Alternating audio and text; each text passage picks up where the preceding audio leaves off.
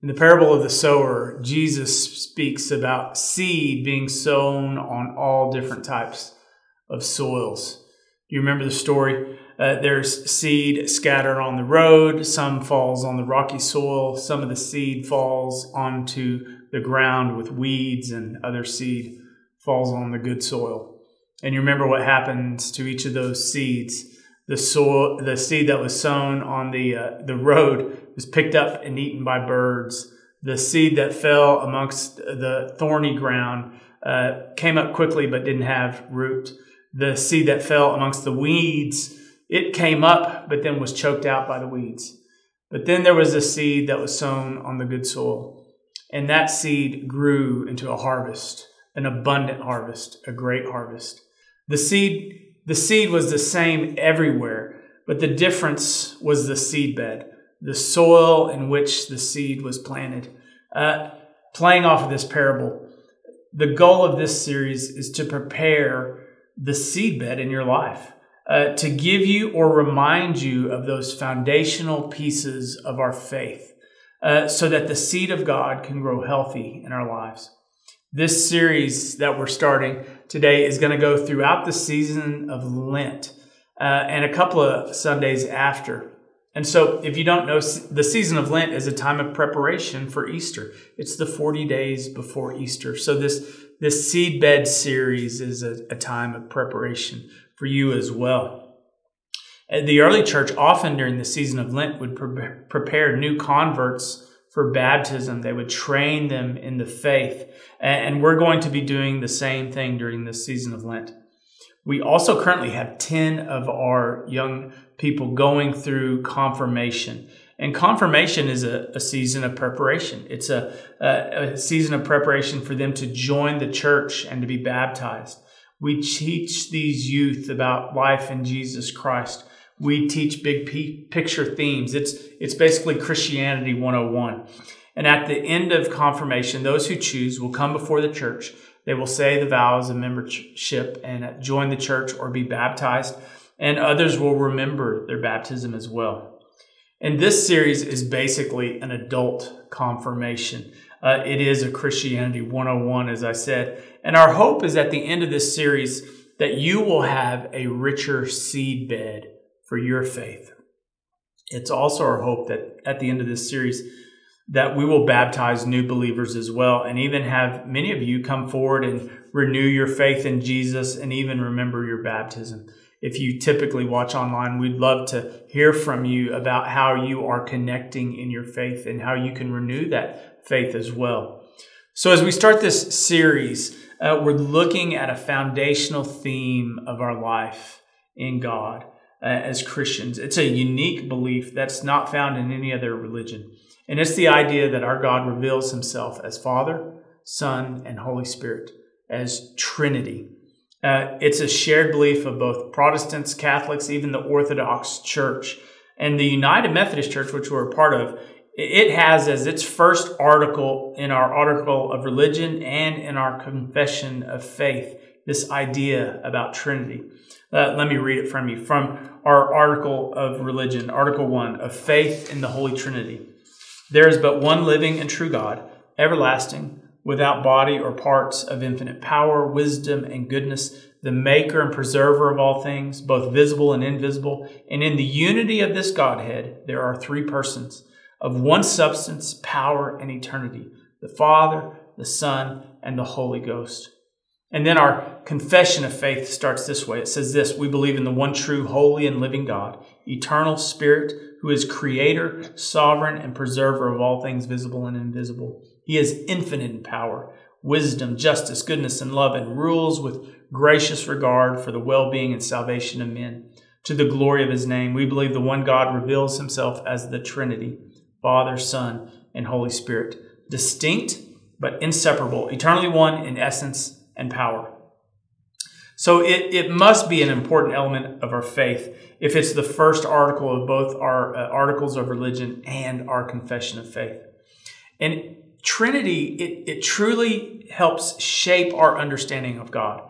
And I believe it is foundational for our understanding of our identity and for our calling as Christians as well to make disciples. Yet it's also one of the most misunderstood articles of our faith because it's it is hard to understand. The concept of Trinity is a tough one to, to kind of fathom. It is a holy mystery. And in all Christian traditions, though, when we are baptized, we're baptized in the name of the Father and the Son and the Holy Spirit. And in fact, uh, Jesus said this Go therefore and make disciples of all nations, baptizing them in the name of the Father, Son, and Holy Spirit. The early church it sought to help new converts to understand what that meant. What does it mean to live out your baptism, to be baptized in the name of the Father, Son, and Spirit? And, and why does it matter? Why does it matter?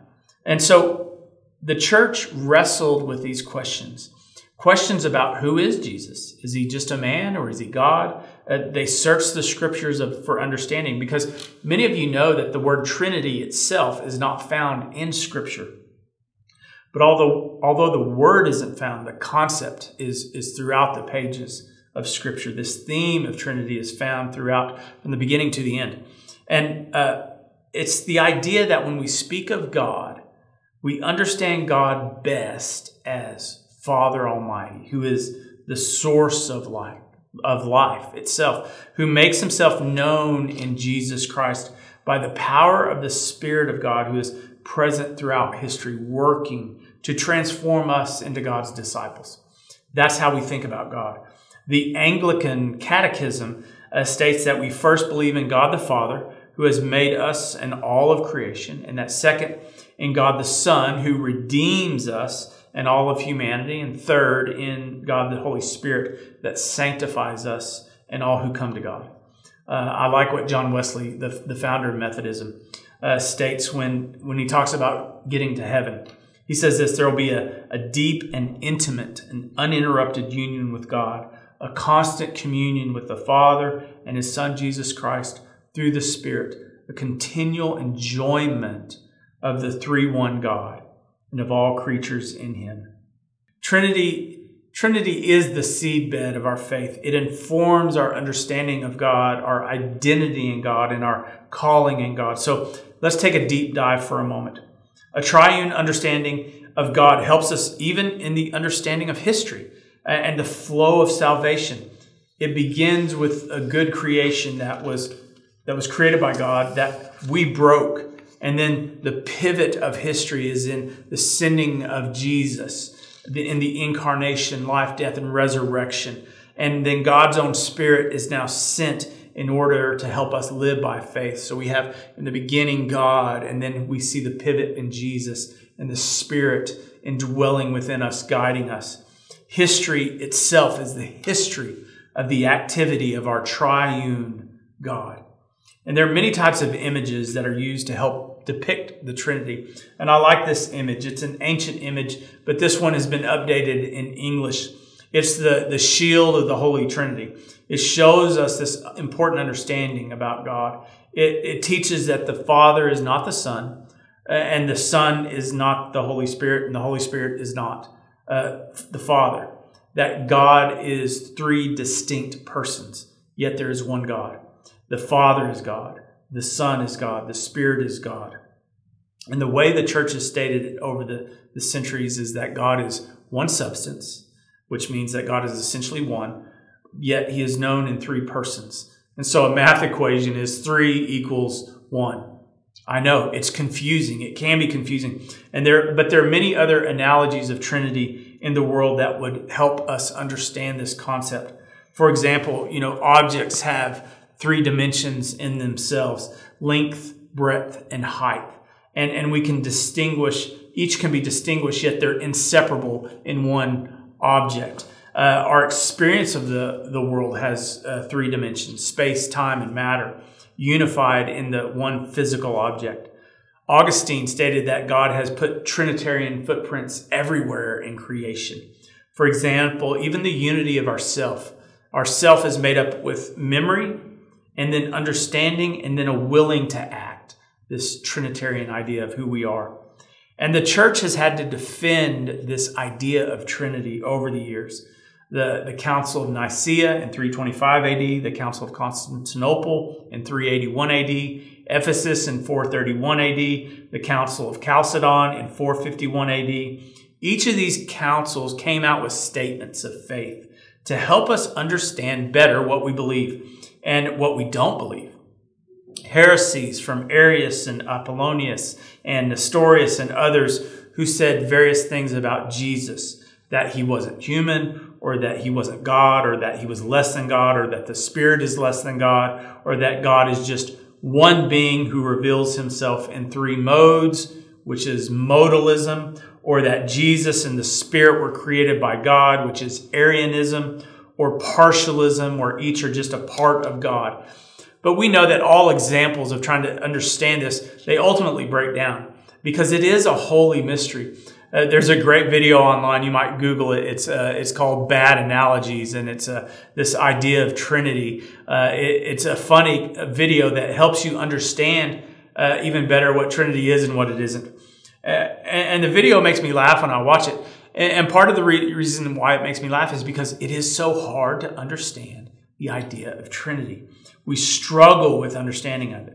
But the early church wrestled greatly with this concept. And like the early church fathers and mothers, we need to understand why it matters.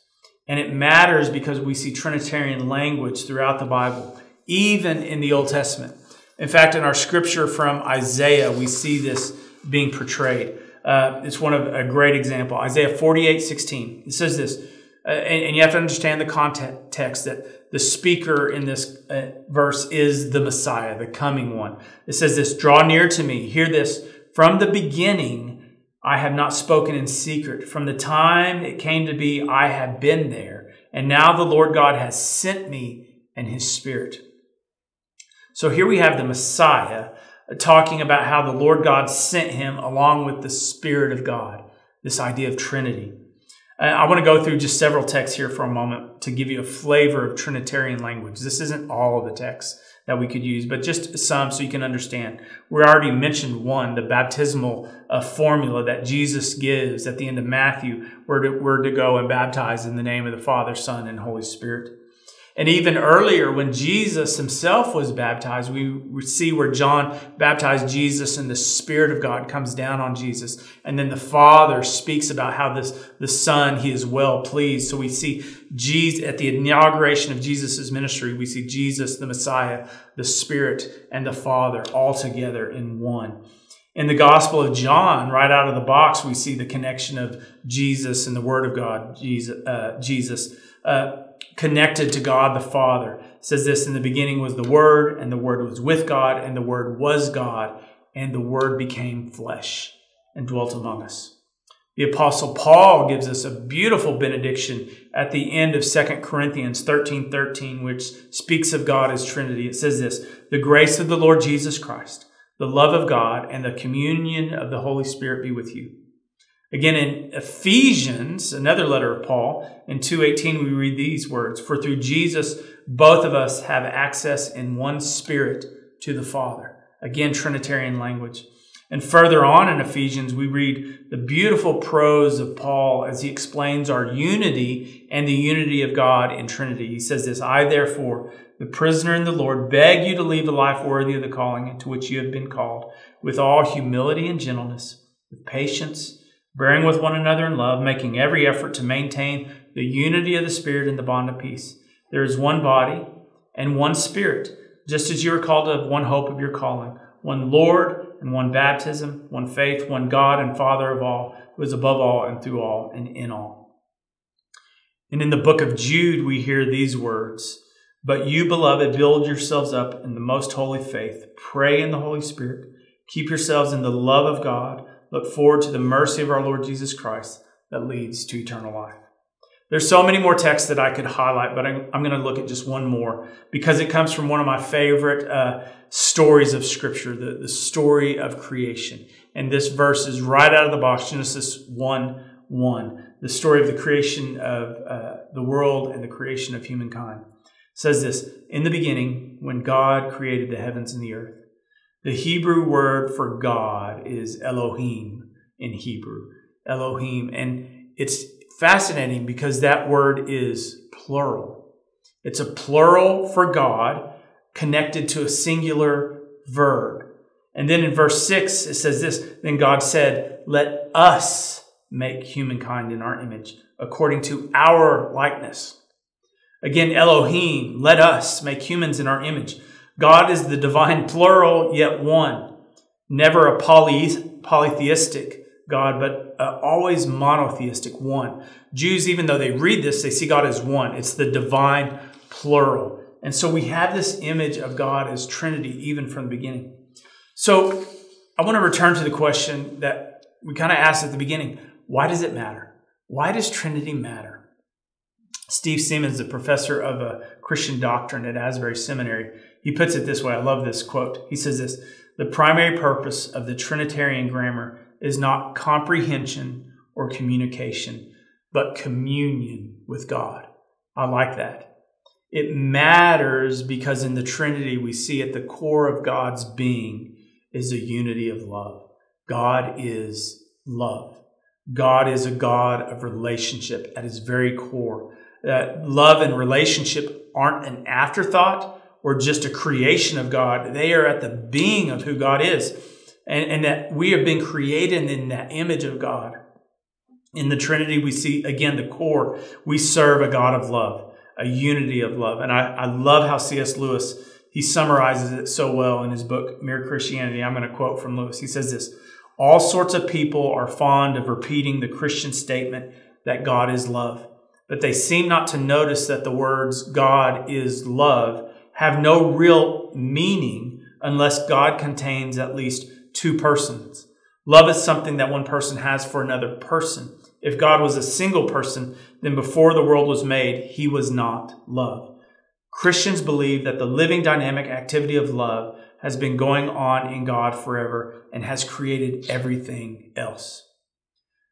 I love that. I love that image. And, and we're created in that image. And whenever love exists in of itself, there is a trinity of understanding. There is the one who loves, the object of the love and then the, the spirit of love that connects the, the three of them, the, that trinity of understanding. It matters because we have been created in the image of God. We serve a God whose very essence is love and relationship.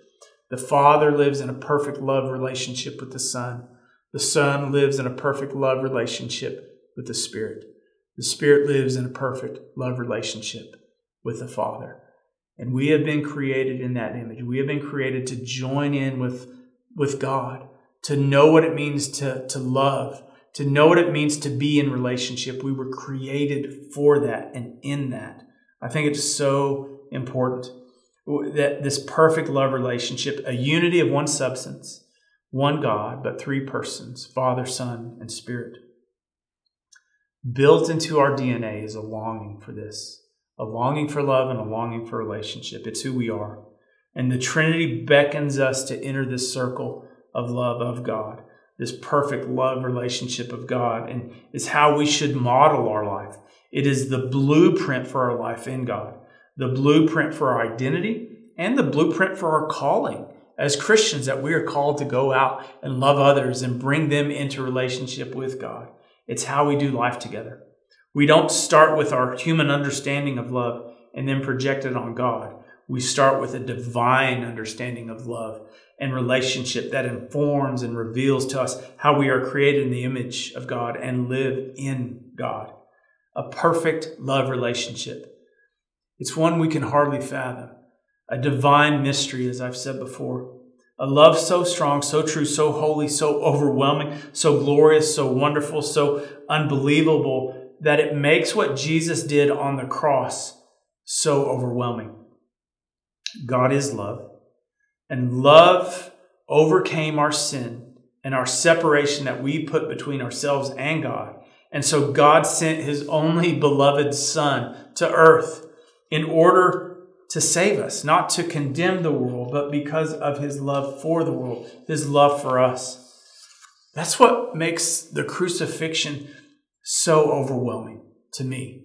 So here we have this divine being, and, and Jesus knew what was coming a, a ripping of the divine relationship, a ripping apart of the very essence and being of God on the cross for the sake of love and relationship. That's why Jesus, on the night in which he was betrayed, he He prayed and was sweating blood because he knew what was coming. Uh, that's why he prayed, God, is there any other way? Is there something easier? Something that doesn't involve our whole being being ripped apart? The physical pain was one thing, but the tearing apart of your very nature, the divine nature, I can can't hardly imagine. I can't imagine what Jesus felt like as he is on the cross saying, My God, my God, why have you forsaken me? I can't imagine God the Father as he is uh, weeping over this divine tearing and the Spirit, weeping over this divine tearing of the unity of love. And so it's in the Trinity we see the overwhelming love of God for each of us. And I want to invite each of you who are watching to, to join into that, into that union with God. God desires for you to be in relationship with Him. God loved you so much that He tore His very being because of His love for you. He went to incredible lengths for that. So I want you uh, to remember that. Let's, let's bow for a word of prayer. Oh God, we thank you that you are Trinity, that you are divine. You are Father, Son, and Spirit, that you are love. And so, for all of us in this moment, Lord, if there's those watching who, who have forgotten that or have forgotten that they're loved, may they feel your love right now. Come, Holy Spirit, and speak to their heart. We thank you, Lord, that, that you came and you died for us and you were resurrected so that we can have life, and abundant life. That you've called us to love God with all of our heart, soul, mind, and strength because you love us. Help us to, to be healed in you and to grow in you in all things. And we pray in Jesus' name. Amen.